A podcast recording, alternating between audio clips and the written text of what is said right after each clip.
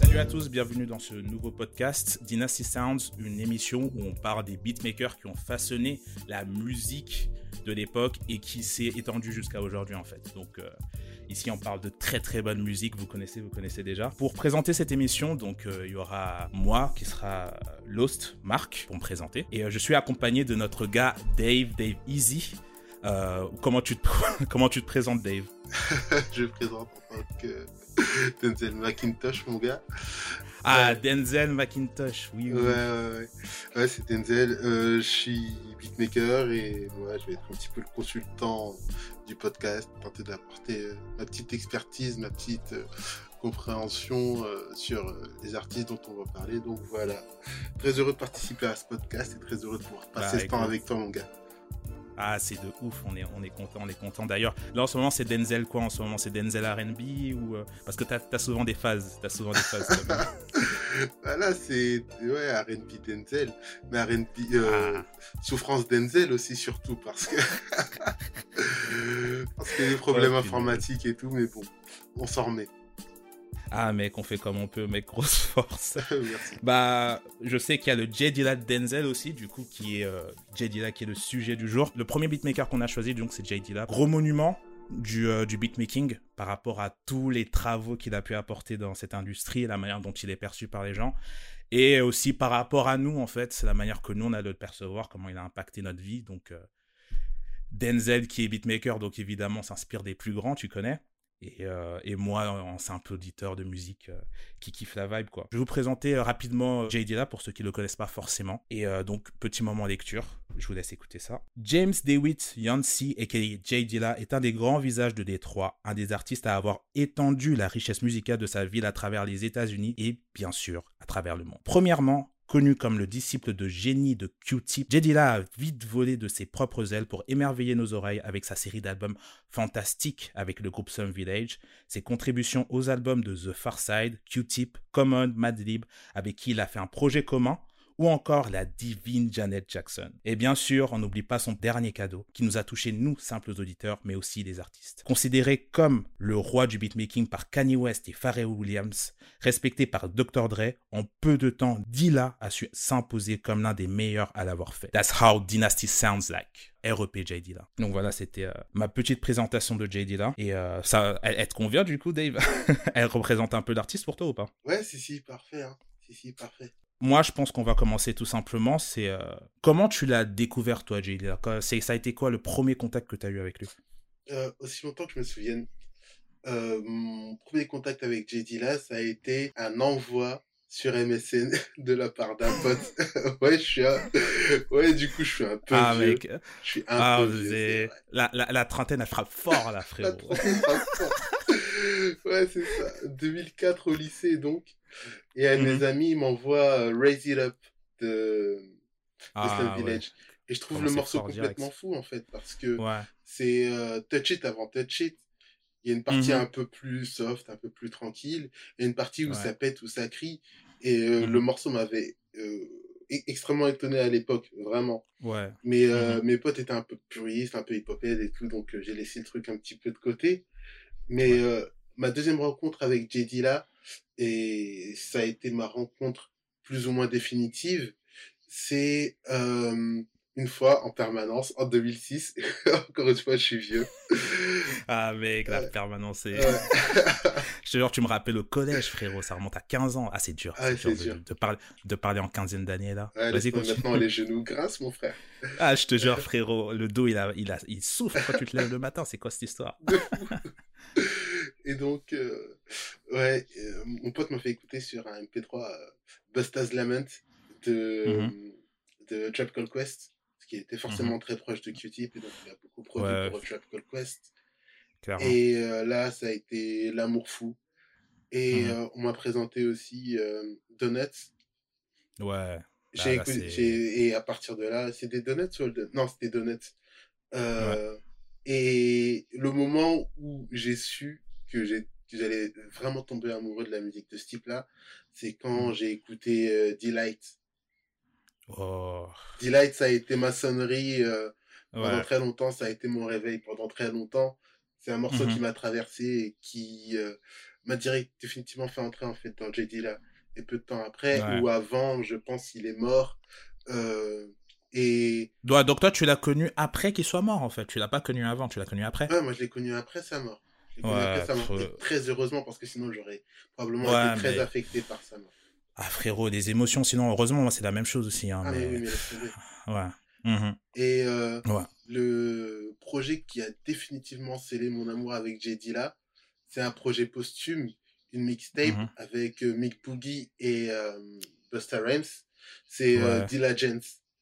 Et Ah, mais oui, mais oui. Ouais. Oh, rien que l'intro, le nombre de fois où j'ai tapé des repeats dessus, frère. Incroyable. Rhymes, comment il, il kick sur cette prod. Oh là là, eh mec. Oh. mais oui, mais Dilla, Ah, ouais. Et Ouais, c'est une grande histoire d'amour. Et donc, euh, cette histoire d'amour, elle se conclut, tu vois, de manière posthume avec Dilla Gents. Et Dilla Gents, Mhm. ça a vraiment été le projet qui m'a fait dire ce mec est fou, je veux le suivre, je veux le comprendre. Et après, tu connais, hein, c'est c'est c'est le terrier du lapin. Tu... Ouais, tu- tu creuses, tu tu creuses, tu creuses et- tu te rends Ouais. compte qu'en fait, euh, ça, ça, sa discographie, elle est tentaculaire. Enfin, Mais de fou. Mais en plus, dans, dans Dilla Jones, la plupart des prods sur lesquels les prods, sur lesquels il pose, c'était dans The Shining, je crois. oui, il y a beaucoup de prods de The Shining, mais il y a Ouais. beaucoup de prods Mhm. aussi assez obscurs de projets qui sont pas forcément très Ouais. réputés. Mhm. Donc, euh, ouais, c'est c'est immense. Et c'est à partir de Dilla Gents que je me suis vraiment accroché, que j'ai établi un rapport affectif profond avec l'artiste. Mais clairement. Mais franchement, euh, enfin, je sais que Jones, moi, Jones, je l'ai écouté bah, au moment où j'ai su qu'il était mort, en fait. Et euh, je crois que c'est justement dans cette période-là où. Je, je crois que Jones, il date de, il date de quoi? De 2008, peut-être, justement. Un truc comme ça. Non, 2006, l'année Euh, de sa mort. De... Ah, elle est sortie direct. Bah moi, du coup, moi, je l'ai écouté après. Et c'est à ce moment-là, en fait, que j'ai découvert qu'il était mort en écoutant Jones. Mais j'avais écouté tous les autres projets avant. Et euh, enfin, moi, du coup, euh, bah, je sais pas, toi, t'as as passé en revue comment tu l'as découvert et tout. Moi, c'est, moi, en fait, je l'ai découvert. Déjà, j'ai découvert à travers Some Village, à travers Douele. Et C'est pour ça, en fait, pour moi, Douele, c'est. Douele, donc, pour ceux qui connaissent pas, c'est un chanteur. C'est un chanteur, en fait, qui bossait souvent avec Jay Dilla et qui bossait souvent avec le Slum Village, qui donc bossait avec Jay Dilla. Moi, Douele, ça a été le premier rapport que j'ai eu avec Jay Dilla. J'ai adoré son album quand j'étais plus jeune. Écouté l'album, j'avais quoi, 11-12 ans. Mon grand frère l'avait acheté parce que bon, euh, il y avait eu le son Tainted avant qui était passé. C'était pas dans l'album, il y a le son Tainted de Some Village qui est passé beaucoup à la télé. Donc, euh, du coup, j'ai été intéressé par Douele parce que son passage dans Tainted, je l'ai adoré, tu vois. Ouais, ouais, tu l'as vu sur Zik, toi aussi. Bah Ouais, mec. Ah, Zik. eh, mec, c'est une chaîne de bandits, ça. C'est une chaîne de bandits. Eh, ils mettaient tout et n'importe quoi. Je sais même pas s'ils avaient les droits sur ce qu'ils publiaient, les gars. tomber, une chaîne de bagarre. Une chaîne de bagarre de fou, mec. Si tu tombais dedans, comme t'as dit, c'est un terrier, mais c'est un four, en fait. Tu retrouves tous les trucs les plus bas-fonds du bas-fond dedans. C'est incroyable. Complètement. De fou. Et du coup, bah, c'est comme ça que moi, enfin, du coup, il y a eu Angel, que Dilla, il a produit. Et euh, je sais pas, tu connais Angel de, de Doualet Non, c'est là, j'avoue, je la connais pas. Ah mec, écoute ça, franchement. oh, franchement, la, la prod qui est dessus, elle est, elle est incroyable, avec les Sam Village qui rentrent super bien dedans et tout. Et la voix de Doualet qui, qui élève le tout, qui suit. Tu vois, en fait, il chante pas hyper bien. Enfin, si, il chante bien, tu vois, mais c'est pas le plus grand des vocalistes. De toute façon, tu, ça s'entend dans ce qu'il a fait chez Kanye West, par exemple, parce qu'il a fait pas mal de sons avec Kanye West, du coup, Power, Flashing Lights. Donc, t'entends son grain de voix, tu vois. Mais il arrive à apporter quelque chose aux musiques auxquelles il, il participe, tu vois.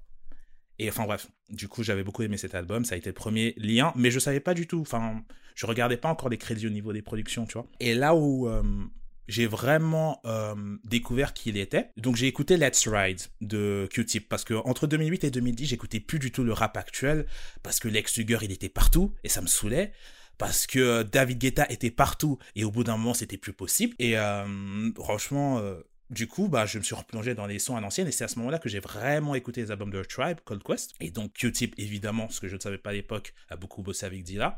Donc j'ai écouté Amplified de Q-Tip parce que j'étais devenu un putain de fan de Q-Tip à ce À moment-là. quelle période tu dis? Euh, C'était entre 2008 et 2010. Ok, moi vois, je, me suis pris ça un petit peu plus tard, moi, mais ouais. ouais Ah ouais, carrément ouais, Oui, moi Déjà- j'étais plutôt vers 2011. euh, Ah Ouais. Je me suis pris vraiment euh, les albums de Q-Tip 2010-2011. Ouais. ouais. Mhm. Ouais, bah, tu vois, moi, c'est, marrant parce que moi-même, je pensais les avoir découverts grave tard. Ça fait plaisir de savoir qu'il y a des, il y a des bons gars qui ont écouté après moi, tu vois. C'est cool. c'est cool. mais euh, voilà, moi, c'est pendant cette période-là, enfin, du coup, je suis tombé amoureux de Q-Tip, tu vois. J'ai adoré. Et euh, après, au fur et du temps, du coup, je suis tombé sur Monde Doux de J. Dilla, mm-hmm. qui du coup est les enjeux Shining. Et euh, je me suis dit, mais la prod, elle est dingue. Mais c'est qui ce mec, tu vois? Je tape J. Dilla et je vois qu'en fait, J. Dilla, il est derrière les prods de tous les gars que j'écoute depuis ma jeunesse. Genre D'Angelo, J. Dilla est derrière. Bilal, J. Dilla est derrière. Mm-hmm. Common, J. Dilla. Tu vois, c'est vraiment genre, à chaque fois, en fait. À chaque fois.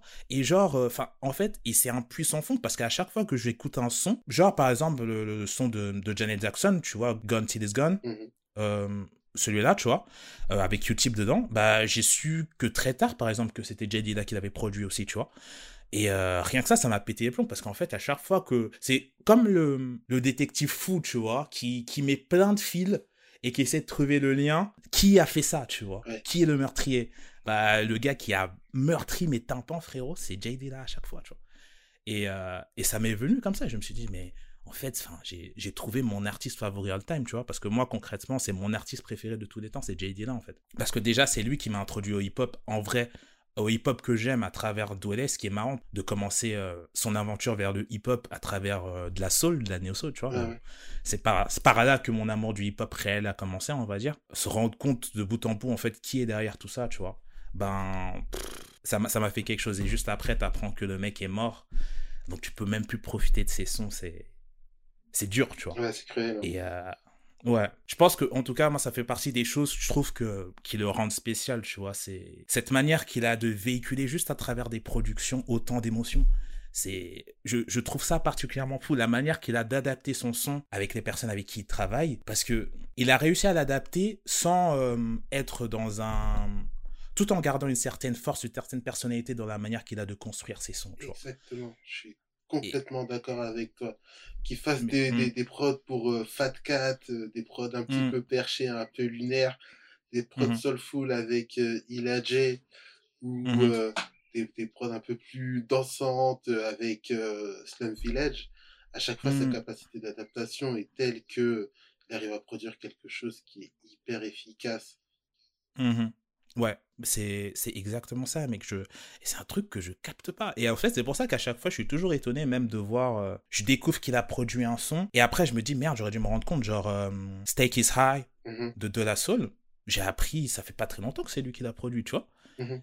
Et je à chaque fois, je me dis, mais c'est vrai que j'aurais dû le remarquer, en tout cas. c'est Tu vois, parce qu'en fait, c'est par rapport, en tout cas, à l'émotion que ça me procure. Ça me procure tout de suite une émotion forte. Et là, je me dis, mais oui, mais évidemment que c'est lui qui l'a fait, en fait, sa prod. Et c'est dingue. Enfin, je sais pas, c'est. Et je trouve que même quand tu le vois, en fait, quand, quand tu apprends, en fait, comment il construit ses prods, je trouve que ça donne aussi un intérêt à la musique que tu écoutes, tu vois. Et euh, toi, par exemple, je sais pas, en tant que, en tant que beatmaker, parce que déjà, il y a un truc que je retrouve souvent, c'est qu'en tant que beatmaker, les gens se disent toujours, mais le gars, je peux même pas reproduire ses productions. Comment ça se fait, en fait?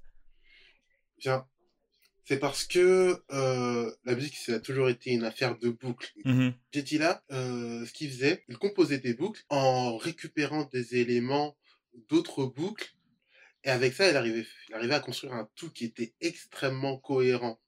Tu vois mmh Il y a plusieurs manières de sampler, de prendre l'échantillon d'un morceau et de le réutiliser. Soit on prend une boucle large, on laisse le morceau tourner et de cette manière-là, on, donne une autre vie au morceau puisque on ne se focalise que sur une petite partie du morceau. C'est une technique qui est tout à fait légitime et que Jedila utilise aussi. Hein. C'est à la racine, c'est à l'essence même du DJing et du, du, hip-hop. Donc euh, je dis pas. C'est genre, genre quoi comme genre quoi comme son genre qui, qui utilise ça genre juste pour me faire une idée? Ben euh, il suffit d'aller regarder. Je me je connais pas euh, la référence exacte, je connais pas le morceau exact, mais pour Didn't Channel par exemple pour mmh. pour Erika Badou, il a pris un morceau, il a pratiquement pas changé, il a juste pris une plage, une partie, une boucle qui le touchait tout particulièrement et il a mmh décidé de l'étendre sur un morceau. Et ce travail de sélection-là, euh, c'est un travail de sélection aussi qui est extrêmement légitime. Et euh, je, vais, je vais militer aussi pour, euh, ce pour cette manière de sampler-là. Vas-y, vas-y, balance propagande, propagande. Allez, lance-toi. ouais, ouais, je suis obligé. Parce que ce qu'il faut savoir, c'est que cette méthode de création euh, elle est à la racine aussi d'un très grand, d'un très large catalogue jazz. Pourquoi? Parce qu'en fait, Mhm. pas mal de morceaux jazz, en fait, étaient en réalité des boucles issues de morceaux euh, de musical. Par exemple, euh, Ah, ok. Donc, c'est pas, c'est pas composé de bout en bout par les jazzmen, en Pas- fait, en, en général. pas toujours. C'est pas, c'est pas, ouais. Il y a beaucoup de créations, effectivement, des jazzmen, mais il y a beaucoup Mhm. de morceaux qui sont des standards et qui sont en fait des refrains de morceaux de musical. Je vais te donner l'exemple Mhm. de My Favorite Things, euh, Ouais. que John Coltrane a beaucoup joué. C'est un standard euh, du, du, du musical euh, de Broadway qui a été chanté aussi par Julie London. Et eux, en fait, ce qu'ils faisaient, c'est qu'ils reprenaient des bouts de ces standards-là. Ils reprenaient Ouais. les mélodies chantées par les chanteuses pour les faire chanter par leurs instruments et les modifier, parfois les transformer, etc. Et les rejouer à leur manière. Donc, en fait, le, le thème de la reprise, euh, le, la modification, la transformation, etc., à partir de morceaux déjà existants, c'est quelque chose Mhm. qui existait déjà dans la musique noire, euh, Ouais. avant Mhm. même d'exister dans le hip-hop. C'est dire, en fait, combien c'est légitime pour moi, en fait, cette pratique-là. Ouais, c'est, c'est une boucle incroyable, en fait. Ouais. C'est, de toute façon, enfin, quand tu écoutes sa musique, c'est une réutilisation de euh, ce qui a forgé la musique en elle-même, la musique noire en elle-même, tu vois. Totalement. c'est, c'est un vrai passement de bâton entre de l'ancienne génération et la nouvelle génération par rapport au sample et, euh, et ce genre de choses. Enfin, la dynastie de la musique, de Dynasty Sounds, Complètement. en place. Le petit tag. Ouais, viens renseigner. hein. Je te jure. Je te Ouais. jure, resto cariste, hein. Ouais, ouais, caresse. Donc, ouais, pour moi, euh, cette technique de sampling-là, elle existe. Donc, on prend Mm. en gros un bout de morceau. Par exemple, on, on fait répéter Johnny allumer le feu pour donner un exemple un peu trivial. Ouais, déjà. Ouais. Ou soit, euh, on prend euh, Les Diables et les Dieux, allumer le feu, etc. On prend des Ouais. segments euh, du refrain, on les recompose et on recrée un morceau complètement différent. Et ça, il l'a Oui. beaucoup fait sur énormément de morceaux. J'en ai pas forcément d'exemple qui me vient à l'esprit là Bah, maintenant. Mais dans Donuts, on a beaucoup de ça en fait. Des Bah, dans, euh, dans Donuts, genre, euh, bah, justement, pour rebondir sur ce que tu dis vite fait, c'est euh, dans Donuts, justement, et c'est un son qui m'a fait plus apprécier le son, en fait, parce que du coup, moi, j'avais regardé vraiment vite fait euh, dans un sort de reportage d'une heure qui parle de comment il construit, comment il décompose ses sons, tu vois. Je sais plus exactement comment le son il s'appelle, c'est genre I can't wait Oui. to see you cry. Voilà, tu vois, celui-là, je, je chante très bien, comme tu peux l'entendre. Bah, justement, dans, dans celui-là, il, il me semble qu'il fait ce que tu dis. Il prend Mhm. et, entre guillemets, il hypopise le, son tel qu'il est en le découpant, en remettant les choses d'une certaine manière ou d'une autre manière. Et euh, j'ai trouvé ça fascinant, en fait. Où, bah, en fait, la manière de le- voir comment ça a été construit, en fait, ça m'a réellement fait apprécier ce son-là qui, à la base, faisait partie des sons que je passais un peu à côté, tu vois où je cap... En fait, je comprenais pas totalement pourquoi les gens avaient autant d'engouement autour de ce son-là. Mais cette, cette découpe de la production, voir comment ça se fait, ok, on fait ça, c'est le même son, mais on le découpe, on le découpe, et en fait, pour te rendre un rendu qui apparemment est super compliqué à faire, c'est dingue. Ouais, ouais, oui. Et même parfois, le plus étonnant, c'est qu'il arrive à obtenir un feeling hyper musical, à garder en Mhm. fait la touche, la patte du musicien. Tu vois, le toucher euh, du guitariste, euh, le Mhm. toucher du pianiste, euh, en l'ayant découpé. Et t'as l'impression qu'en fait, le sample était comme ça au départ, alors que pas du tout. C'est de la découpe, c'est du charcutage. Et C'est un collage qui est extrêmement cohérent et qui, donne une seconde vie au morceau et ça c'est quelque chose qui me stupéfait énormément. Ouais, c'est c'est fou. Et ça, c'est dingue de te rendre compte en fait, en fait que ça, tu sens encore plus fasciné par le personnage en voyant sa manière de travailler. Et euh, mais c'est souvent ça en fait que je vois aussi dans les personnes qui ont travaillé avec lui. Ils sont tous fascinés par sa manière de fonctionner. Tous fascinés par la manière qu'il a de bosser, de le voir. Genre j'ai vu une interview où Bilal il disait, du coup Bilal, euh, chanteur qui a bossé avec lui et qui a bossé aussi sur euh, To People Butterfly de Kendrick Lamar, pour ceux qui connaissent pas trop, parce que bon c'est vrai qu'il est très très underground, mais pourtant sa musique est est incroyable. Enfin, moi, j'ai beaucoup aimé son premier album. Tout ça pour dire que il bosse, il a souvent bossé avec Dilla et que quand il allait là-bas, il disait que voir Dilla bosser, c'était, c'est une chose que même jusqu'à maintenant, après autant d'années, il a pas vu chez les autres, tu vois. Pourtant, il a bossé avec des Terrace Martin et tout, tu vois. Genre, même le fait, en fait, qu'il soit capable, disons, il va prendre une guitare, il sait pas du tout jouer de la guitare, mais il va prendre les notes qui lui servent à quelque chose et va réussir à en faire quelque chose dans une production, tu vois. La manière dont il, dont il travaille, c'est genre, euh, Bilal, je sais pas si c'est un forceur de fou, mais il dit, ouais, moi, moi j'arrivais quelquefois et tout au studio et là, entre le temps qu'il prenait à sortir ses affaires et me sortir une production tout à, tout à fait viable, ça prenait 10 minutes. Ça me semble quand même dingue. Genre, c'est, c'est pas 10 minutes où il est OK, genre je commence, j'appuie sur le bouton et je commence à jouer. C'est vraiment du moment où il prend ses affaires, il sort tout et il le fait et allez hop, 10 minutes, c'est fini. Et après, il allait dans un strip, dans un strip club quelque part, euh, posé sur le son, euh, parce qu'il adorait les strip clubs. Mais de fou, euh, tellement de trucs que j'ai vu sur les strip clubs. Mais ouais, tout ça pour dire, c'est, c'est ouf de voir en fait à quel point l'éthique de travail d'une personne peut te pousser à encore plus apprécier, s'amuser. Complètement d'accord avec toi. Je sais pas si Bila est un forceur. Franchement, il y a de quoi se poser des questions. 10 minutes pour toi. Frérot, doucement. On l'aime tous, mais doucement. À ce moment-là, autant tous revendre notre matériel et euh, voilà. Devenir, champion, devenir champion de Magic ou de Yu-Gi-Oh! Tu vois, parce que. Mais de fou, mais il y a, y a, en vrai, c'est vrai, en tant que, en tant que beatmaker, ça, ça a de quoi te rendre dépressif, en fait. Complètement. C'est de fou.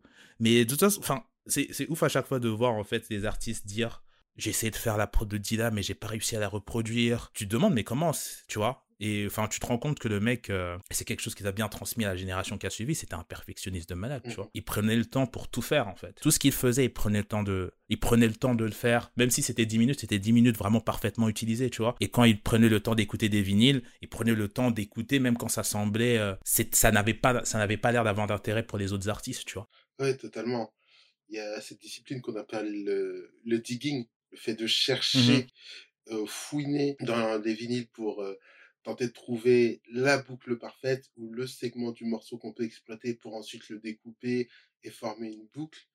Ça, mmh c'est euh, une discipline qui demande énormément de patience, qui demande aussi une culture musicale énorme. C'est quelque chose mmh qu'on retrouve notamment chez Kanye West. Je pense que Kanye West a pas mal hérité de ça euh, de, de Dylan, notamment cette capacité à tiquer, cette capacité à trouver euh, la boucle qui fait bien mal, la boucle que l'on peut mmh réutiliser, réexploiter, modifier, transformer, et qui va permettre de créer le morceau parfait. Et euh, ce digging, le digging chez, chez, chez Dylan, on le sait, c'est quelque chose d'extrêmement abouti, quelque chose d'extrêmement profond. Il allait chercher archi loin. Mmh Parfois, on va chercher un peu l'écriture, on va chercher les samples, et on se rend compte qu'en fait, c'est un morceau extrêmement obscur de, pop ou euh, de funk européenne. Enfin, mmh c'est, et c'est là qu'on se rend compte qu'en fait, il avait une curiosité musicale absolument gigantesque, une curiosité mmh musicale et gargantuesque, et qui lui a permis d'assimiler les groupes, d'assimiler les rythmes, d'assimiler une certaine musicalité sans être un véritable mmh musicien dans la mesure où il pratique pas d'un instrument, Quoique, mmh on peut se questionner sur le statut de la MPC et se demander si en définitive c'est pas, pas un instrument hein, qu'il utilise. Mais, mais de fou parce que c'est lui qui a transformé la manière dont c'est perçu, tu vois. Oui, complètement. Et euh, de, de, fou. Enfin, je veux dire, euh, le nombre d'artistes qui ont eu des MPC, c'est le sien qui s'est retrouvé dans un musée en fait. Mmh et ça, c'est ça, c'est une dinguerie. C'est une dinguerie, tu vois. Il a, il a transformé quelque chose qui était juste vraiment perçu comme une machine un, un réel instrument pouvant permettre de faire des, des musiques viables. Et comme tu l'as dit, en fait, donner cette impression d'une instrumentation de la musique que lui, il a façonné de toutes pièces en appuyant sur des boutons. Mmh Et ça, c'est fou, en fait. Exactement. Moi, je crois sincèrement qu'il y a des gens qui sont achetés des MPC et qui sont dit, je vais jouer comme Dila. Comme il y a eu mmh des gens qui sont achetés des ballons de basket et qui sont dit, moi, je vais jouer comme Kobe. Comme il y a des gens qui ont acheté des ballons de foot et qui se sont dit, je vais jouer comme Zidane, tu vois. Comme il y a des gens qui se sont achetés des guitares et qui se sont dit, je vais jouer comme Hendrix. C'est mmh exactement ça, en fait. C'est une telle référence que quand tu as cette pièce, cet instrument-là en face de toi, immédiatement, une des premières personnes à qui tu penses, c'est soit Primo, soit Dila. Tu vois. Mmh et euh, ça, c'est ça aussi qui est, à mon avis, une preuve extrême, preuve lourde mmh de son influence et de l'importance qu'il a pour les producteurs jeunes ou moins jeunes. En fait, Jay Dilla, contrairement à d'autres producteurs, il n'a pas atteint un statut de ouf dans le mainstream. Moi, de tête, dis-moi si je me trompe, mais de tête, vraiment, son plus gros tube, c'est le son avec Janet Jackson. C'est le haut qu'il a atteint. C'est, mais d'un point de vue mainstream, il a, sorti aussi le son avec Macy, qu'il a produit pour Macy Gray aussi, qui avait bien marché. Mais il a jamais atteint un statut d'un Dr. Dre, d'un Timbaland, d'un Pharrell Williams, d'un Kanye West. Et pourtant, enfin, j'ai pas entendu pour Timbaland pour le coup, mais le respect que Pharrell, Kanye West et Dr. Dre et Q-Tip aussi, même si Q-Tip il a mis en avant, mais Q-Tip c'est presque, j'ai presque, c'est presque comme si l'élève avait dépassé le maître ah, en très peu de temps, tu vois. C'est et pourtant JD là, ça fait pas, il a pas été dans le game depuis super longtemps. Il a pas été dans le game depuis super longtemps. Vraiment, le temps qu'on a eu dans dans le game réellement, il a été court et en plus, il n'a pas été dans un domaine mainstream. Et pourtant, et pourtant, les gens les mettent à la hauteur, voire au-dessus. Les artistes les remettent à la hauteur, voire au-dessus d'eux quand ils parlent de musique, quand ils parlent de production. Quand tu entends Kanye West, Kanye West qui a une estime forte pour lui-même, quand tu l'entends dire que Jay Dilla c'est le dieu du beatmaking, tu te dis mais c'est dingue en fait, qu'est-ce qu'il a ce mec alors que Kanye West il fait des samples, il en fait d'excellents, il a fait d'excellents albums qui reposaient entièrement sur le sample, tu vois. Moi Late Registration c'est mon album favori de, de Kanye West parce que la manière qu'il a d'utiliser les samples dans ce projet c'est une dinguerie folle en fait. Mais un mec comme ça il dit Jay Dilla c'est le dieu du beatmaking, c'est un gars que je veux atteindre. Et il, a même, il avait même essayé d'envoyer une prod à Jay Dilla, maintenant je m'en souviens. Il avait essayé d'envoyer une prod à Jay Dilla euh, pour bosser avec lui, mais c'était pas passé. Je pense qu'il aurait fini par atteindre son objectif à un moment donné, mais c'était trop tôt à cette période-là, tu vois. Mhm. Et, euh, et, et, Pharrell Williams aussi qui dit. Euh, au final, ouais, enfin, I, want, I try to be cool, j'essaie d'être cool comme Jay Dilla, des trucs comme ça, tu vois, et qui, qui parle de lui comme des gars comme Kurt Cobain, tu vois. Ouais. Et c'est, en fait, c'est dur d'expliquer un tel engouement pour un mec qui, au final, dans l'industrie, n'a pas accompli ce que eux, ils ont accompli, en fait. Je, je sais pas toi comment tu, tu peux expliquer ça, mais c'est... Euh, moi, je l'explique peut-être par euh, la qualité de son son. En fait, il a toujours eu un son qui était sans compromis. Mm-hmm. Il a toujours eu un son qui, euh, qui a toujours été fidèle, en fait, à ses racines hip-hop.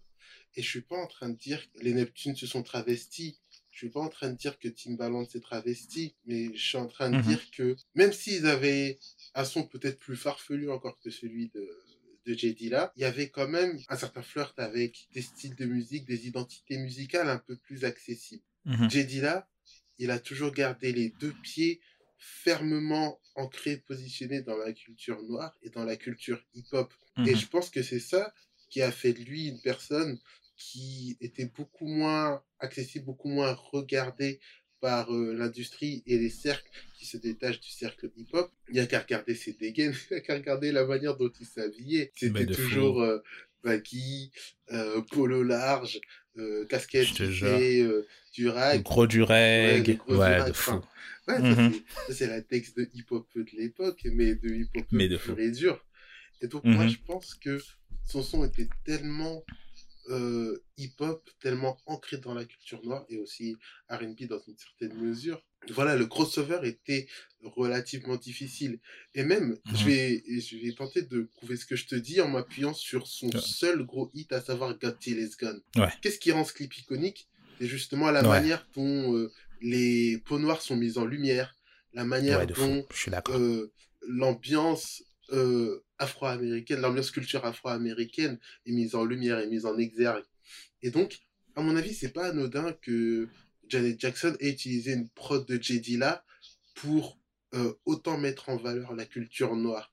C'est parce que mmh. J. là était aussi, en quelque sorte, euh, une figure de proue, un fer de lance et un puissant défenseur en fait, de la culture noire dans son sampling et même dans son attitude, tu vois. Mmh. Et euh, ouais, même son morceau qui aura été le plus crossover aura été crossover justement parce que c'était un morceau sans concession et qui a été embrassé et exploité comme tel notamment euh, par euh, l'industrie et par euh, toute l'équipe autour de Janet Jackson. Donc moi c'est la lecture que j'ai de, de, de l'influence entre guillemets limitée, limitée dans le sens où elle ne sort pas des cercles de puriste entre guillemets euh, mhm. du, hip-hop. Ouais, bah Mec, c'est magnifique ce que tu as dit, mon gars. C'est, vrai. Quand tu vois l'analogie, justement, par rapport à ce clip et tout, c'est vrai qu'il était un fervent défenseur de, à travers sa musique, de tout ce genre de, toute sa musique noire, en fait, qui est arrivée derrière, tu vois. Et euh, quand tu vois, par exemple, toutes les, tous les samples qu'il a pu faire. Et c'est marrant parce que justement, je regardais euh, le versus The Hailey Brothers, Earth, Wind Fire, ça fait pas longtemps. Mhm. Et euh, génial. Et euh, bien que franchement j'ai écouté beaucoup de leurs sons, il y a des sons auxquels j'étais passé à côté, tu vois. Et en fait, non, je pense que ce qui est plus juste, c'est que j'ai jamais autant écouté de sons enchaînés des, des deux groupes en fait. Et du coup, j'ai retrouvé énormément de JD là-dedans. Mhm. énormément de DD là-dedans. Et c'est vrai que ça appuie de fou, tu vois. Il y a, enfin, une prod que je kiffe de ouf, elle s'appelle Brazilian Groove. Tu sais, le son de Earth, One Fire qui fait genre. Et il a fait, il a, il a utilisé un son de. Il a, il a, il a fait sa version du son. Ah, mais oui, ça, ça me revient. Ouais, ouais. Il a fait dans bah, son dernier album. Euh... Donuts. Posthume. Non, c'est pas dans, c'est pas dans Donuts, en fait. Ouais, c'est dans euh, le dernier album qu'il a. Enfin, le dernier album. C'est l'album posthume Welcome to Detroit. Enfin, c'est dans l'album Welcome to Detroit en tout cas. Et euh, le son il s'appelle Brazilian Groove. Et euh, voilà, et ça appuie en fait ce côté-là où il a cette manière vraiment de représenter la musique noire, mais tout en apportant vraiment sa patte, parce que la manière dont mmh la prod elle est retournée d'une manière vraiment hyper un peu spatiale, lunaire, tu vois, qui joue, franchement, qui, qui a un effet sur mon cerveau de dingue ben c'est c'est là en fait que c'était sa force tu vois. C'est que même si il était dans cette représentation là tu vois il arrivait toujours à apporter cette chose qui faisait euh, qui apportait ce grain de sel tu vois en plus dans sa musique. Mhm. mais il avait cette capacité quand même à être crossover en fin de compte parce que quand tu écoutes par exemple le son qu'il a fait avec Macy Gray il touchait à un, à un courant pop I Try il touchait un courant assez pop dans cette musique-là, tu vois. Donc il a réussi à toucher un peu. Après, ça reste dans ce côté très noir parce que c'est vraiment, c'est un peu pop, mais c'est de la soul, tu vois. Mhm. Et il a réussi, et tu voyais quand même que si il voulait aller plus loin, il pourrait, tu vois, mhm. dans son crossover. Et puis c'est un mec qui a toujours aimé essayer des choses. Franchement, t'écoutes. Bah, Dilatronics, je crois que c'est un, un, projet posthume. Bah, même en général, hein, il a, il a, il a beaucoup flirté euh, avec euh, l'électro. De toute façon, l'électro qui représente beaucoup la musique de Détroit. Il a beaucoup flirté avec l'électro dans sa musicalité, dans la manière de faire les choses. Donc, musicalement, tu sentais qu'il s'intéressait à énormément de choses et qu'il aimait bien. C'est pas forcément des choses qui sont sorties au grand jour. Et je sais pas là où on en serait arrivé aujourd'hui, tu vois. Il a toujours eu cette capacité à essayer des choses à travers l'électro, euh, à travers la pop, pour essayer de voir un peu ce que ça allait donner, tu vois. C'était JD là. C'est vrai que j'étais un petit peu réducteur dans ma manière d'évoquer sa créativité parce que ouais. on peut pas, je pense, retirer à JD là l'influence de la musique électro sur son son. Mhm. Je vais donner un exemple. Euh, mhm. Il y a une différence entre E equal MC square tel que le morceau apparaît euh, dans Alternates et E mmh equal MC Square tel que le morceau apparaît dans Shining. Et ce qui change, c'est mmh. cette énorme synthé qu'il utilise au niveau de la basse et qui prend oh un volume de fou et qui donne une toute autre dimension au morceau. Et euh, mmh on, quand on regarde les, les, les photos, on voit qu'il était entouré de synthé, etc. Et quand on sait qu'il vient de Détroit et que la house vient de là-bas, on, on, peut que s'imaginer qu'il a été influencé aussi par ce son-là en quelque sorte. Ouais. Et euh, que ce soit Kraftwerk, que ce soit des artistes électro, etc. Il n'hésitait pas aussi à les sampler de ce côté-là. Donc mmh euh, même si effectivement il avait une démarche vraiment hip-hop, son oreille elle était ouverte à tous les styles de musique. Elle était mmh ouverte même au rock dans une certaine mesure. Elle était ouverte vraiment à tout. Et bah, euh, Working on it, c'est ça, tu vois. ce, ce, côté euh, Working on it. Il faut que j'arrête de chanter, c'est pas possible. Pas possible. ça fait un peu d'animation, moi j'aime beaucoup. c'est cool. On apprécie autant euh, la douceur de ta voix chantée que celle de ta voix parlée. Ah, ça c'est cool. On apprécie, frérot. Hey, Denzel Vision, Denzel RB. Faut te mettre dans ton album RB, frère. C'est ouais, On va toucher toutes ces ladies. mais euh, ouais, mais mais ouais, mais je suis grave d'accord avec toi de toute façon sur. Euh, enfin, c'est ça, c'est cette manière qu'il a de s'ouvrir justement musicalement, c'est c'est une dinguerie. Et tu parles de E égale MC Square, et euh, ben c'est c'est un bon moment pour revenir sur cette complémentarité qu'il avait avec Common. Mmh et euh, enfin, Common qui jusqu'à maintenant il parle de JD là vraiment d'une manière incroyable, tu vois. Et c'est dans son album. Like Water for Chocolate. Exactement, voilà, quel homme, il voulait reprendre ce que je disais, c'est ça. Bah ouais, Like Water for, Chocolate, bah déjà, enfin, premier vraiment album studio de Common où les gars ils bossent ensemble de, ensemble de fou dedans et tout. Et en fait, ça a en même temps permis d'introduire un projet qu'ils avaient à l'époque, c'était les Soulquarians. Euh, et euh, c'est fou parce que ça permet de montrer la capacité de, que J. Dilla avait de rassembler les gens sans avoir un CV de ouf dans le mainstream. Donc, pour ceux qui savent pas, les Soulquarians, en fait, c'était euh, un groupe, enfin, un sorte de super groupe qu'ils étaient en train de créer à l'époque. Avec, dedans, il y avait D'Angelo, Erika Badu, Bilal, J. Dilla, Common, Questlove. Euh, je sais pas si j'ai oublié quelqu'un. Q-Tip, tu l'as cité? Ah, Q-Tip, évidemment, Q-Tip. Mon Q-Tip, il est partout pour moi. Donc, euh. Ouais, effectivement, Raphaël Sadik. ouais, Raphaël Sadik, mec, c'est. Ouais, Non, tu vois, c'est le CV était fou. Franchement, quand tu regardes la photo des Solquarian, les gars, c'est des Avengers. C'est fou, en fait. La photo, elle a trop de flow. C'est une Dream Team, en fait. C'est exactement ça. Mais mais oui, mais c'est une dream team de fou en fait. Moi, c'est, enfin déjà, c'est comme j'ai dit, en fait, c'est fou que lui, euh, il ait réussi à rassembler autant d'artistes, euh, sachant qu'il n'avait pas une portée mainstream de fou, tu vois. Et, et c'est ça que je trouve triste aussi, c'est que à partir du moment où lui il est parti, j'ai l'impression que le lien entre la plupart d'entre eux elle s'est complètement coupée. Est-ce que toi tu penses vraiment que sans lui, c'est genre c'était le ciment du bail, tu vois? Euh, Moi je pense que oui, totalement. Pourquoi je le pense? Mmh Parce que je vais te donner un exemple concernant Questlove, ce que j'ai entendu de lui dans une interview donnée pour Red Bull.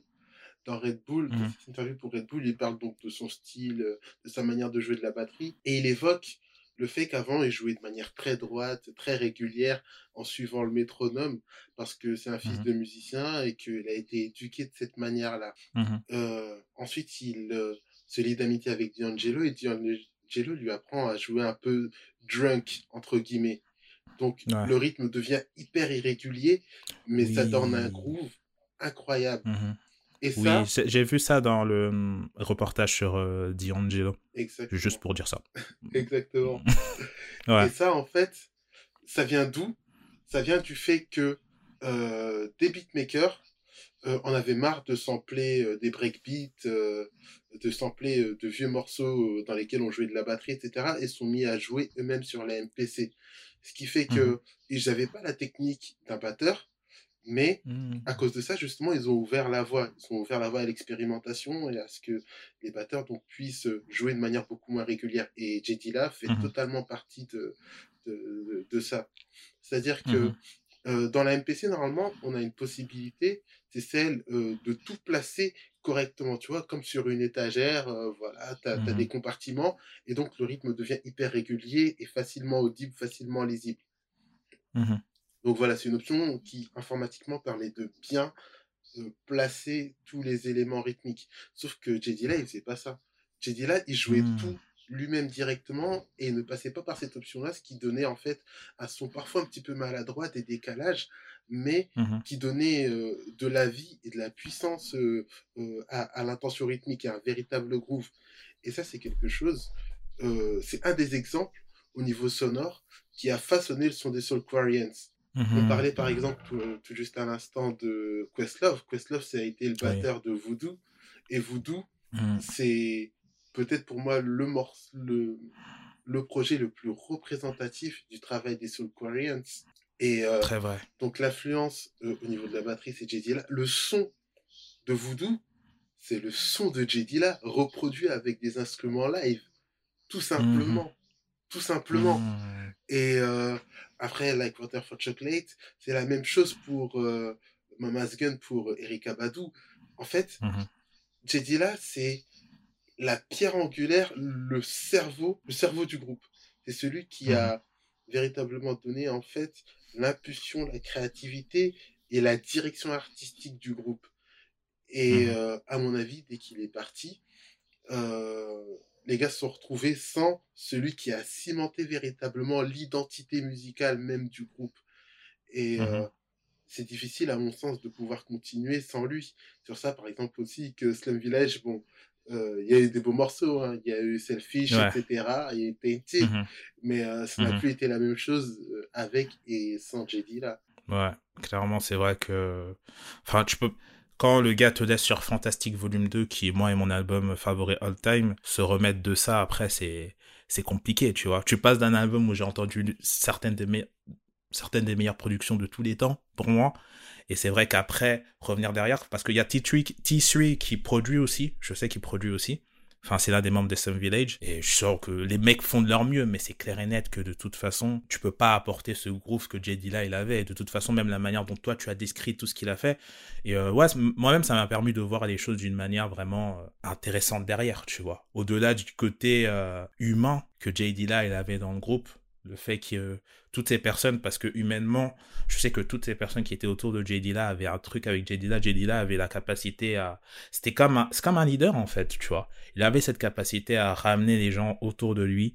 Le mec, il se permettait de faire attendre des gens qui étaient des superstars à l'époque pour, pour le, dans le milieu dans lequel ils étaient, tu vois. Il avait cette capacité là à rassembler les gens autour de lui parce qu'ils savaient ce qu'ils allaient avoir avec lui, ils savaient qu'ils allaient avoir de la bonne musique, et ils aimaient la personne qu'il était, tout simplement, tu vois. Enfin, je veux dire, le, mec, il est là euh, pour que vous enregistriez un son, qu'il vous emmène au strip club, parce que sinon, il a pas d'inspi.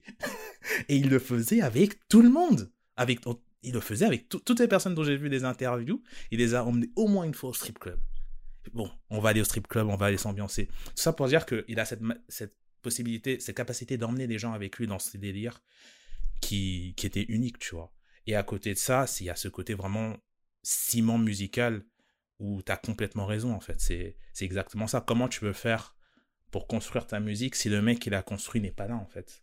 Vous avez beau avoir et c'est c'est ça en fait qui et c'est pour ça que bah c'est bien de parler des beatmakers c'est pour ça que c'est important de se rendre compte en fait que le beatmaking c'est pas n'importe qui qui peut le faire en fait c'est pas juste toi, t'arrives, tu, tu sais faire deux notes sur le piano euh, et, euh, et c'est bon, tout est fait, tu vois. Mm-hmm. Y a, quand on demande à des, de travailler avec une personne, il y a une raison précise, c'est parce que tu sais qu'elle va t'apporter un univers, qu'elle va cimenter quelque chose à travers toi, surtout si tu sais que la personne, tu vas travailler avec lui sur l'intégralité d'un album. Ça veut dire qu'il y a tout un univers à façonner, tu vois. Et c'est vrai que, étant donné que lui, il était parti, que tout le groupe dépendait de son son à lui, bah ça pouvait plus marcher parce que euh, ben le lien, le ciment de tout, la base même de du meuble en fait, il n'est plus là. Donc évidemment tout le reste va s'écrouler et ça ressemblera jamais en fait à ce qui a existé quand lui il était là, tu vois. Et euh, ça a toujours été dommage. Hein. À partir du moment où j'ai su que ça existait, je me suis toujours dit c'est dommage que qu'on n'ait pas pu voir plus de choses autour de ce super groupe là tu vois et que en plus à côté de ça ils ont ils pas réellement gardé contact parce que évidemment dans un groupe de grands artistes comme ça ils sont tous un peu dans leur délire un peu euh, tu vois tu sens qu'ils voient des choses que nous on voit pas mmh tu vois c'est vraiment c'est c'est genre c'est l'ultra instinct tu vois le délire complètement c'est c'est ça ils sont dans un autre délire ils voient d'autres trucs tu vois. Et euh... mais euh, ouais c'est c'est c'est exactement ça. C'est c'est une dinguerie de, de voir en fait à quel point euh, le beatmaking en général et JD là il a pu apporter aux gens et au final que on peut pas remplacer on peut pas remplacer le travail d'une personne. Et pourtant il y a des personnes qui qui font des un style qui se rapproche de lui. Tu regardes des Knife Wonder tu vois, tu, Knife Wonder, il est très bon. Même Terence Martin, même si on est plus dans un côté beaucoup plus jazzy, West Coast, on ressent vraiment la West dans ce qu'il fait, Terence Martin. Il y a des gens avec qui travailler, avec qui on peut espérer créer, recréer ce genre de son. Mais je pense que Knife Wonder, c'est le gars qui est le plus, qui en est le plus proche. Et, euh, mais malgré tout, ça suffit pas, tu vois. Ça, c'est fou. Ouais, ouais. J'étais en train de réfléchir et je me demandais effectivement qui était euh, le plus digne héritier de JD là. Il y a quelques mhm. noms, hein, effectivement, qui me viennent à l'esprit Notamment même du mmh. côté des Français, il y a des noms. Hein. Je pense à Onra, par exemple. Onra, à une certaine mmh période, euh, c'était son fils légitime, quoi. Il était reconnu, euh, même à l'international, comme le mec qui euh, mmh avait très bien réussi à répéter son son, à recréer, en fait, ouais, l'identité de JD là. Il y a Azel aussi. Azel aussi, c'était c'était chaud. Mais euh, mmh pour moi, déjà, Selection n'existe pas sans JD là. Mais de fou. Il n'y a pas de Selection sans JD là. Mmh c'est pas possible. Mmh mais je suis d'accord. C'est incroyable. Mais c'est incroyable, oui. Franchement, de toute façon, quand tu regardes la majeure partie des gens qui font des prods sur SoundCloud, l'inspiration, même si c'est un gars comme Kaitra, l'inspiration, ah, elle est là. JD là est quelque mais part. comment j'ai pu ne pas citer Ketranada parmi les personnes les plus influencées par JD là? L'influence bah est évidente et elle a été mentionnée par lui-même tellement de reprises. Mais oui, mm JD là. Flying Lotus aussi. Bah, euh, Flying Lotus aussi. Je, je sais pas mhm. pourquoi. C'était aussi ouais, bah c'est des trucs, ça devient d'un coup comme ça, tu sais. Ouais, ouais. C'est dans un coin de ma tête, c'est la première personne dont je voulais parler, mais Flying Lotus aussi, digne héritier. Et c'est celui qui, à mmh. mon avis, a le mieux réussi à, à, transporter, à pousser encore plus loin euh, ce que JD là a, lui-même euh, créé. Mmh ouais, je, je suis d'accord. Parce que le DR, c'est. Par exemple, contrairement à, à Knife Thunder, Knife Thunder, tu, tu ressens dans sa musique vraiment que. Après, il, a quand même réussi à s'en détacher, ça qui fait vraiment un excellent producteur, c'est que tu reconnais du, du Knife Thunder, mais tu reconnais fortement la passe de, de JD là-dedans, tu vois. Vraiment, elle est.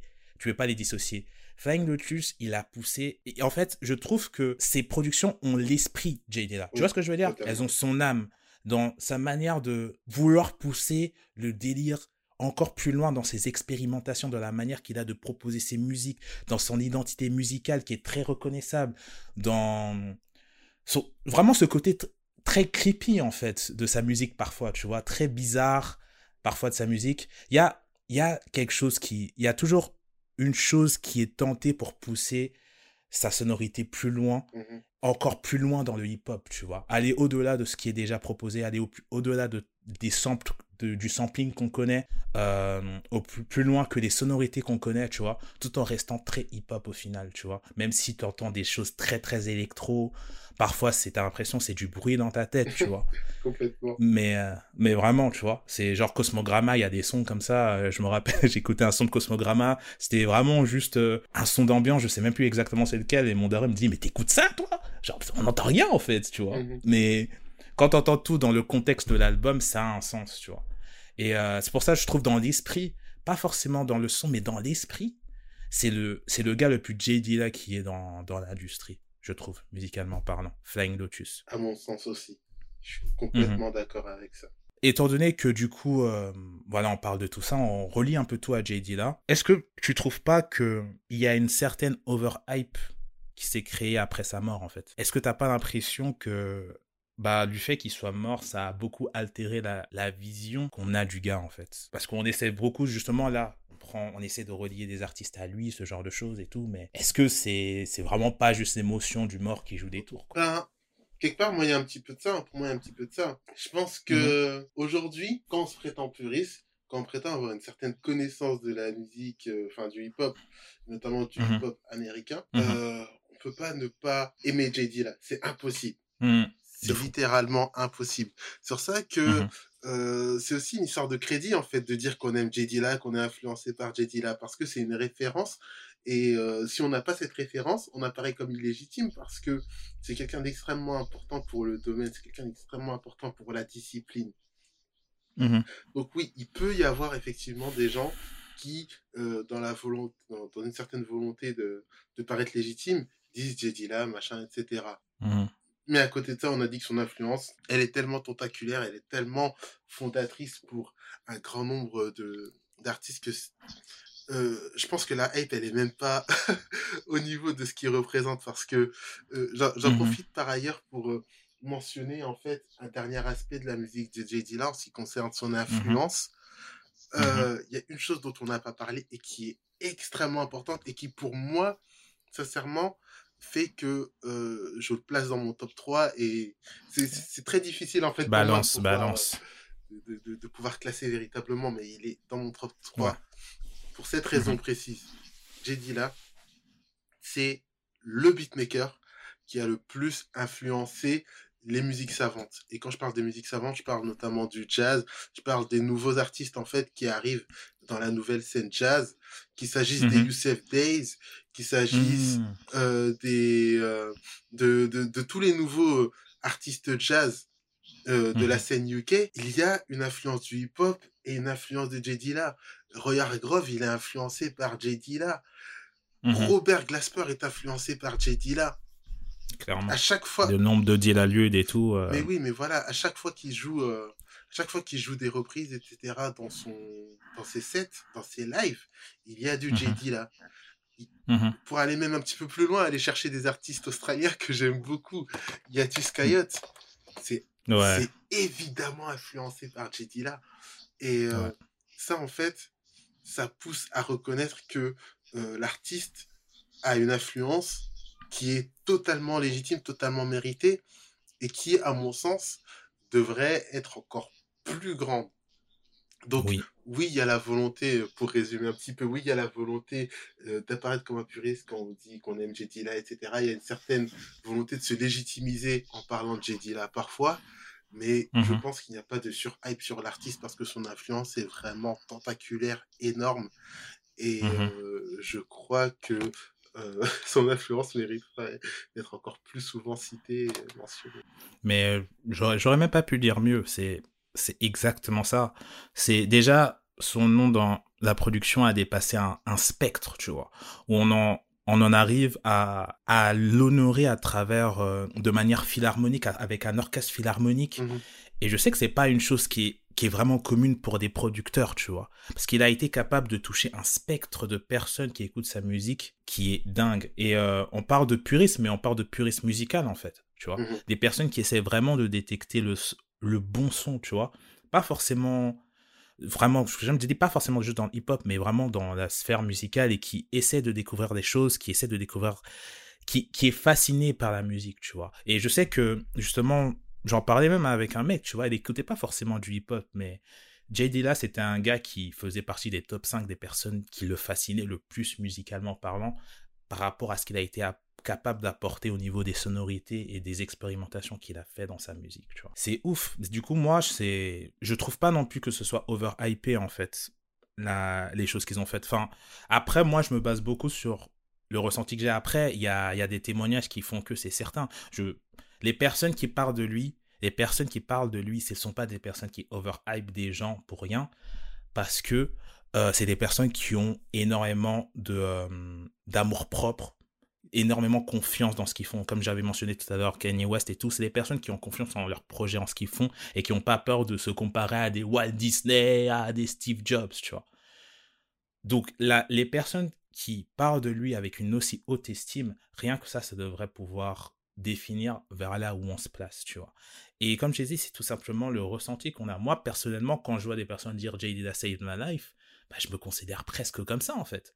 Parce qu'il a apporté une plus-value qui est non négligeable à partir du moment où je l'ai écouté. Comme toi, je l'ai découvert juste après sa mort, tu vois. Et euh, je sais pas, c'est comme... euh, je donne une analogie, mais c'est comme, pour... c'est comme ça a été pour moi pour One Piece, en fait. c'est... En fait, c'est... C'est pas quelque chose qu'on t'a dit, c'est pas quelque chose qu'on m'a vendu. On m'a pas dit écoute JD là et tu vas kiffer. Et moi c'est comme One Piece, on m'a fait je voulais pas regarder One Piece parce que c'est moche et tout. Et j'ai regardé, tu vois. Et du coup, j'avais j'ai pas eu d'avis sur ce que j'allais écouter, tu vois. Mais au fur et à mesure du temps, au fur et à mesure de ce que j'ai écouté, c'est cette sensation qui s'est inscrite en moi en fait, toute seule et qui m'a fait me dire non, c'est ce gars-là, c'est le mec qui représente le plus pour moi musicalement parlant, tu vois. Et je dis pas que c'est tout le monde le met au numéro 1, mais je pense que la plupart des gens qui ont écouté Jay Dilla et qui ont écouté ses productions, c'est un peu la même chose. C'est quelque chose qu'ils ont ressenti à l'intérieur d'eux à travers ce que Jay Dilla a renvoyé dans sa musique, qui est vraiment fort, que quelque chose que j'ai du mal à expliquer, tu vois. Et qui ont réussi à se façonner cet avis-là sans une certaine hype avant. Il y a une hype maintenant, je trouve, tu vois. Et encore, comme tu as dit, je la trouve pas énorme, la hype autour de JD là. Parce que les médias n'en parlent pas tant que ça, tu vois. Mais euh, la manière dont les choses se sont façonnées, c'est des gens qui se sont fait cet avis tout seuls. Et il n'y a pas eu un gros RIP qui est arrivé pour nous dire Ah, ce mec est chaud, comme par exemple il y a eu dernièrement avec MF Doom, tu vois. RIP à lui d'ailleurs. C'est quelque chose qui, étant donné que c'est un beatmaker et que donc pour reconnaître la valeur d'un beatmaker, c'est quelque chose qui est beaucoup moins vu. Je suis d'ailleurs content qu'aujourd'hui les beatmakers, ils ont plus une place dans l'industrie. Mais avant, les beatmakers, ils comptaient pas, tu vois, pour, les, pour le grand public. Et donc pour qu'un beatmaker arrive à, s'intégrer dans ton cœur et qui crée autant d'émoi, je trouve que c'est fort. Parce que Kanye West, par exemple, il le fait, mais il rappe aussi, tu vois. Pharrell, il rappe aussi. Timbaland, il est aussi dans la musique, tu vois. Il a toujours été présent. Mais qu'un mec qui soit derrière les, les platines arrive à créer autant d'émoi chez les gens, je trouve que c'est quelque chose d'inédit, tu vois, et que peu de personnes arrivent à faire. Madlib arrive à le faire, mais maintenant, grâce au projet avec euh, Freddie Gibbs, tu vois. JD là, il l'a fait, et il l'a fait juste à la force de son travail, tu vois, sans une, réelle, sans une hype par euh, un événement ou un autre. Et c'est ça que je trouve particulièrement fort dedans, et que pour moi, c'est pas overhypé du tout, en fait, c'est c'est légitime. Et c'est même, c'est pas assez, comme tu l'as dit. C'est pas assez. Tout le monde doit aimer JD la purée. Tout le monde. Tout le monde. c'est la, c'est, la moindre des choses. Et euh, maintenant, c'est. Mais justement, du coup, on parle de sa mort.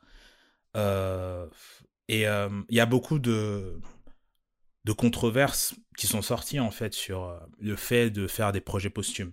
Et JD là, on a des tas. Il en sort. Il y avait une période, j'ai l'impression, il en sortait un tous les, tous les ans, voire tous les deux ans. Il avait toujours des nouveaux sons qui sortaient, toujours des nouveaux sons qui sortaient. Et euh, est-ce que toi, tu le vois mal, toi, cette manière que qu'on peut avoir de balancer ces sons dans la nature aussi souvent, c'est-à-dire des sons en fait qui étaient des brouillons pour lui. C'est moi personnellement, il y a Dilatronic que j'ai bien aimé comme projet posthume, mais euh, c'est vrai qu'après euh, il y, a, y, a, des perles ici et là, mais ça vaut pas un Fantastique Volume 2, tu vois. Ouais, clairement. Bah, mmh Pour moi, euh, la démarche qui est faite avec là, elle est différente de la démarche faite par exemple avec euh, certains artistes qu'on est en train de dépouiller, dont on est en train d'essorer la moelle même dans la tombe. SO, SOXX Tentation ah, et même Pop Smoke. oh là là. Je, pensais notamment à ces deux-là, oui. Oh là là, mais c'est incroyable. Et mais Pop Smoke, t'as l'impression qu'il n'est pas mort? Ouais, non, t'as l'impression qu'il n'est pas mort, le pauvre. C'est fou comment on utilise son catalogue. Après, moi, j'ai pas de problème avec les projets posthumes en soi, mais mais, enfin, encore, franchement, le pire pour moi, ça reste X parce que au-delà du, du, de la musique, en fait, ce qu'on a fait autour, c'est une dinguerie. Moi, j'ai pas l'impression qu'il y ait une intention mercantile mmh chez les ayants droit de la musique de J. comme il y en a une chez X ou comme il y en a une chez Pop Smoke.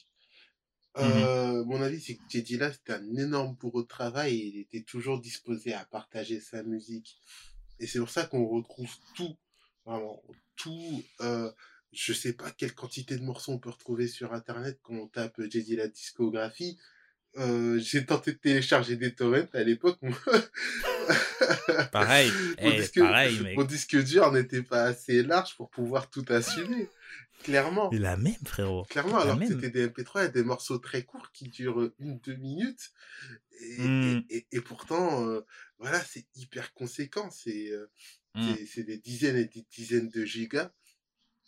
Donc, euh, et je pense pas qu'il était particulièrement radin, qu'il était particulièrement cachotier, secret avec sa musique. Et en ce sens, je pense que euh, c'est pas une si mauvaise chose de pouvoir sortir sa musique, des brouillons, etc.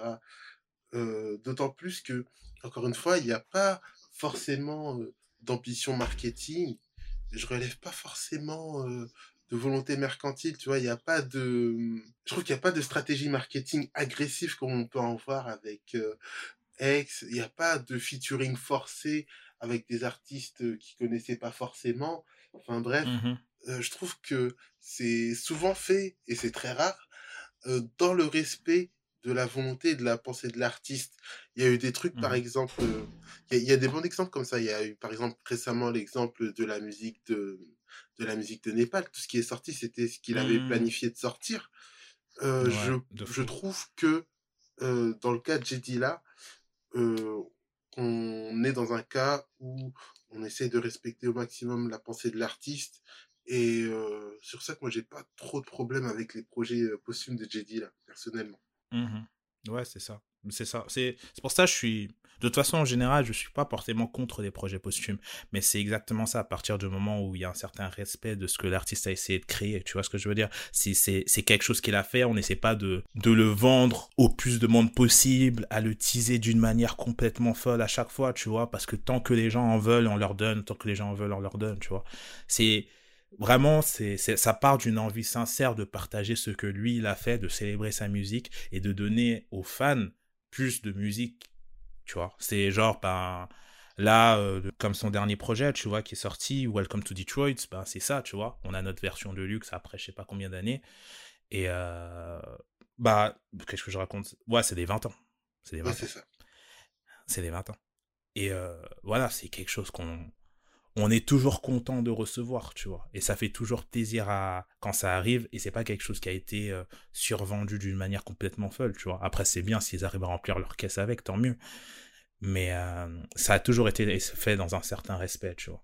Et je pense que en fait, c'est pour ça je pense que dans tous les cas parce que il faut, faut, faut, en fait réussir à trouver cette balance dans des projets posthumes. Les projets posthumes, ça part pas, c'est, de base, c'est pas quelque chose de mauvais. C'est pas quelque chose que je trouve quelque chose, je trouve pas que ce soit quelque chose de mauvais en soi. D'en faire. Ouais, pas dans l'essence, tu vois. Je pense qu'on peut en faire un, je pense qu'on peut en faire deux, je pense qu'il n'y a pas de souci, mais c'est vraiment de la manière dont c'est délivré et dont c'est renvoyé au public, tu vois. Et c'est pour ça que dernièrement, ce qui s'est passé par rapport à certains projets posthumes, ça fait un peu plus mal. Mais par exemple, quand j'entends que Mac Miller va avoir un deuxième projet posthume avec des personnes qu'il appréciait, c'est-à-dire certainement des Anderson Pack, des Q, des Thundercats, bah moi je suis chaud d'écouter ça parce que je sais que c'est fait dans, avec un certain respect, c'est fait avec des personnes qui aimaient Mac Miller, tu vois. C'est pas quelque chose qui a été fait pour nous vendre des albums où ex il y avait des featuring avec avec Rick Ross alors qu'ils se sont jamais croisés dans un couloir, tu vois. C'est il y a, y a une certaine volonté derrière. Et là, tu vois que les gens ils commencent à crier genre ouais, laissez dormir Mac Miller et tout, alors que je suis certain que ce que Mac Miller il avait fait, c'était justement, surtout lui dans son esprit à lui de faire, c'était de renvoyer ça au public pour que les gens puissent écouter ce qu'il faisait. Moi, je suis sûr que Mac Miller, s'il était là aujourd'hui, REP à lui, il aurait été un des gars les plus productifs en période de confinement, tu vois. Oui, complètement. J'en suis certain. Parce que c'est un mec qui aimait partager sa musique, tu vois. C'est pour ça que je trouve que, par exemple, pour lui, on est dans la mesure où euh, soyez plutôt content, tu vois. On va avoir, si on a quelque chose de nouveau de ce mec-là, euh, on sait par rapport à la manière, les personnes qui sont derrière et la manière dont ça va être délivré, ça va être bien, tu vois. Et euh, du coup, on a du mal à savoir ce qui est bon, ce qui est pas bon en ce moment. Il n'y a aucune demi-mesure. C'est, c'est un sacré bordel. Je, je sais pas pour ce que t'en penses toi, mais c'est un sacré bordel. ouais, ouais, ouais. Moi, je suis complètement d'accord avec ce que tu dis. 100% dedans. Ouais, c'est, ça. Bah, je pense que, je pense que, je pense qu'on en est, on peut s'arrêter, euh, on peut s'arrêter là, en vrai. Je pense vraiment qu'on a, qu'on a fait le tour, euh, autour du mec, à moins que tu aies une chose à ajouter, toi, de ton côté. Non, moi, euh, j'ai rien à ajouter, si ce n'est que je suis archi content d'avoir pu euh, partager ce moment avec toi. Et j'attends avec Ah. plaisir, avec beaucoup d'impatience, Ah, le pas- prochain épisode. Hein. Ah, mais de fou, tu connais, tu connais, on est chaud, on est chaud. Je sais pas si. Non, on va pas teaser, on va pas teaser parce que le frérot Atman, et soit Atman qui, euh, justement, a tout mis en place. Donc, Atman, le, le, l'homme derrière Playos, l'homme derrière Dynasty Sounds. Et euh, donc, gros soit à lui. Et je pense, je sais pas s'il serait chaud pour qu'on fasse un petit teasing. donc, on va pas en faire. Mais on va rester euh, sur, sur, du, sur du très bon son. Donc, soyez prêts. Euh, je vais quand même te demander si tu as un, un petit son de JD là que, que tu devais citer toi, un son qui t'a touché, peu importe, un son qui t'a marqué. Ah, Il y en a tellement. Mais Moi-même, je, je, je, je crois même pas en ma question pour te dire. c'est abusé, il y a trop de sons. euh, je vais en citer peut-être deux. Le premier que je vais citer, c'est euh, celui dont j'ai parlé tout à l'heure, à savoir Daylight, parce que vraiment, je sais pas quelle quantité de fois je l'ai écouté ce morceau en boucle. C'était Mhm. vraiment, c'est vraiment trop. En fait, c'est la boucle parfaite. C'est la représentation parfaite de ce qu'est Jedi là, sa capacité à prendre l'extrait d'un morceau, en faire une boucle absolument parfaite, un truc qui tourne et Mhm. que tu peux écouter jusqu'à l'infini. Vraiment, Daylight, Mhm. c'est euh, vra- la quintessence de ce que Jay-Z a fait de mieux. Ouf. Et Ah euh, le deuxième morceau euh, auquel je penserais, c'est euh, Fantastic. Oh, ouais. Putain. Le... Oh, et l'univers de cette production. Oh, cette production, Oui. c'est fou. Parce qu'il y en a plusieurs versions, mais moi je pense à une version, Oui. notamment celle euh, au piano. Enfin, en fait, elles sont toutes au piano, mais euh, Ouais, c'est, c'est laquelle Enfin, moi, je sais plus c'est laquelle aussi. C'est, genre, ça commence sur. Après, il commence à rapper du, de, dedans, justement. Euh, I'll show you how the MC. Ah, non, non, non, non, non. Je, je fais très mais tu le fais avec beaucoup de passion, c'est tout ce qui compte. Oui, exactement. Et, On va dire, on va compter ça un point pour ça, frère. ouais. Et euh, non, non, non, c'est plutôt la version un peu skit, tu vois. Mhm. Euh, Ouais. un, un peu, non pas skit, mais plutôt euh, euh, Mais interlude. tout un peu ouais, script, en vrai. ouais, dans un délire un petit peu un peu interlude, oui. hein. C'est celle où Ouais. il faut que répéter We say ta, zero, we say Yeah. ha. Ouais, ça, ah, ouais, you know. Ouais, Ouais. je pense, c'est c'est très, c'est très possiblement le même. Ouais, ouais. C'est très possiblement le même quoi, Ouais, auquel ouais. on pense. Parce que Non, c'est. euh, ouais. je, me, je me souviens des ambiances pendant le pendant les grandes vacances, les, les journées d'été où il pleuvait dans le nord, où le temps était maussade et je tournais dans les rues en écoutant ça. Mhm. Tu vois, ce sont des expériences euh, qui Mhm. euh, marquent au fer rouge ton âme, tu vois, ton, ta, ton identité, ton rapport à l'artiste. Et euh, Mhm.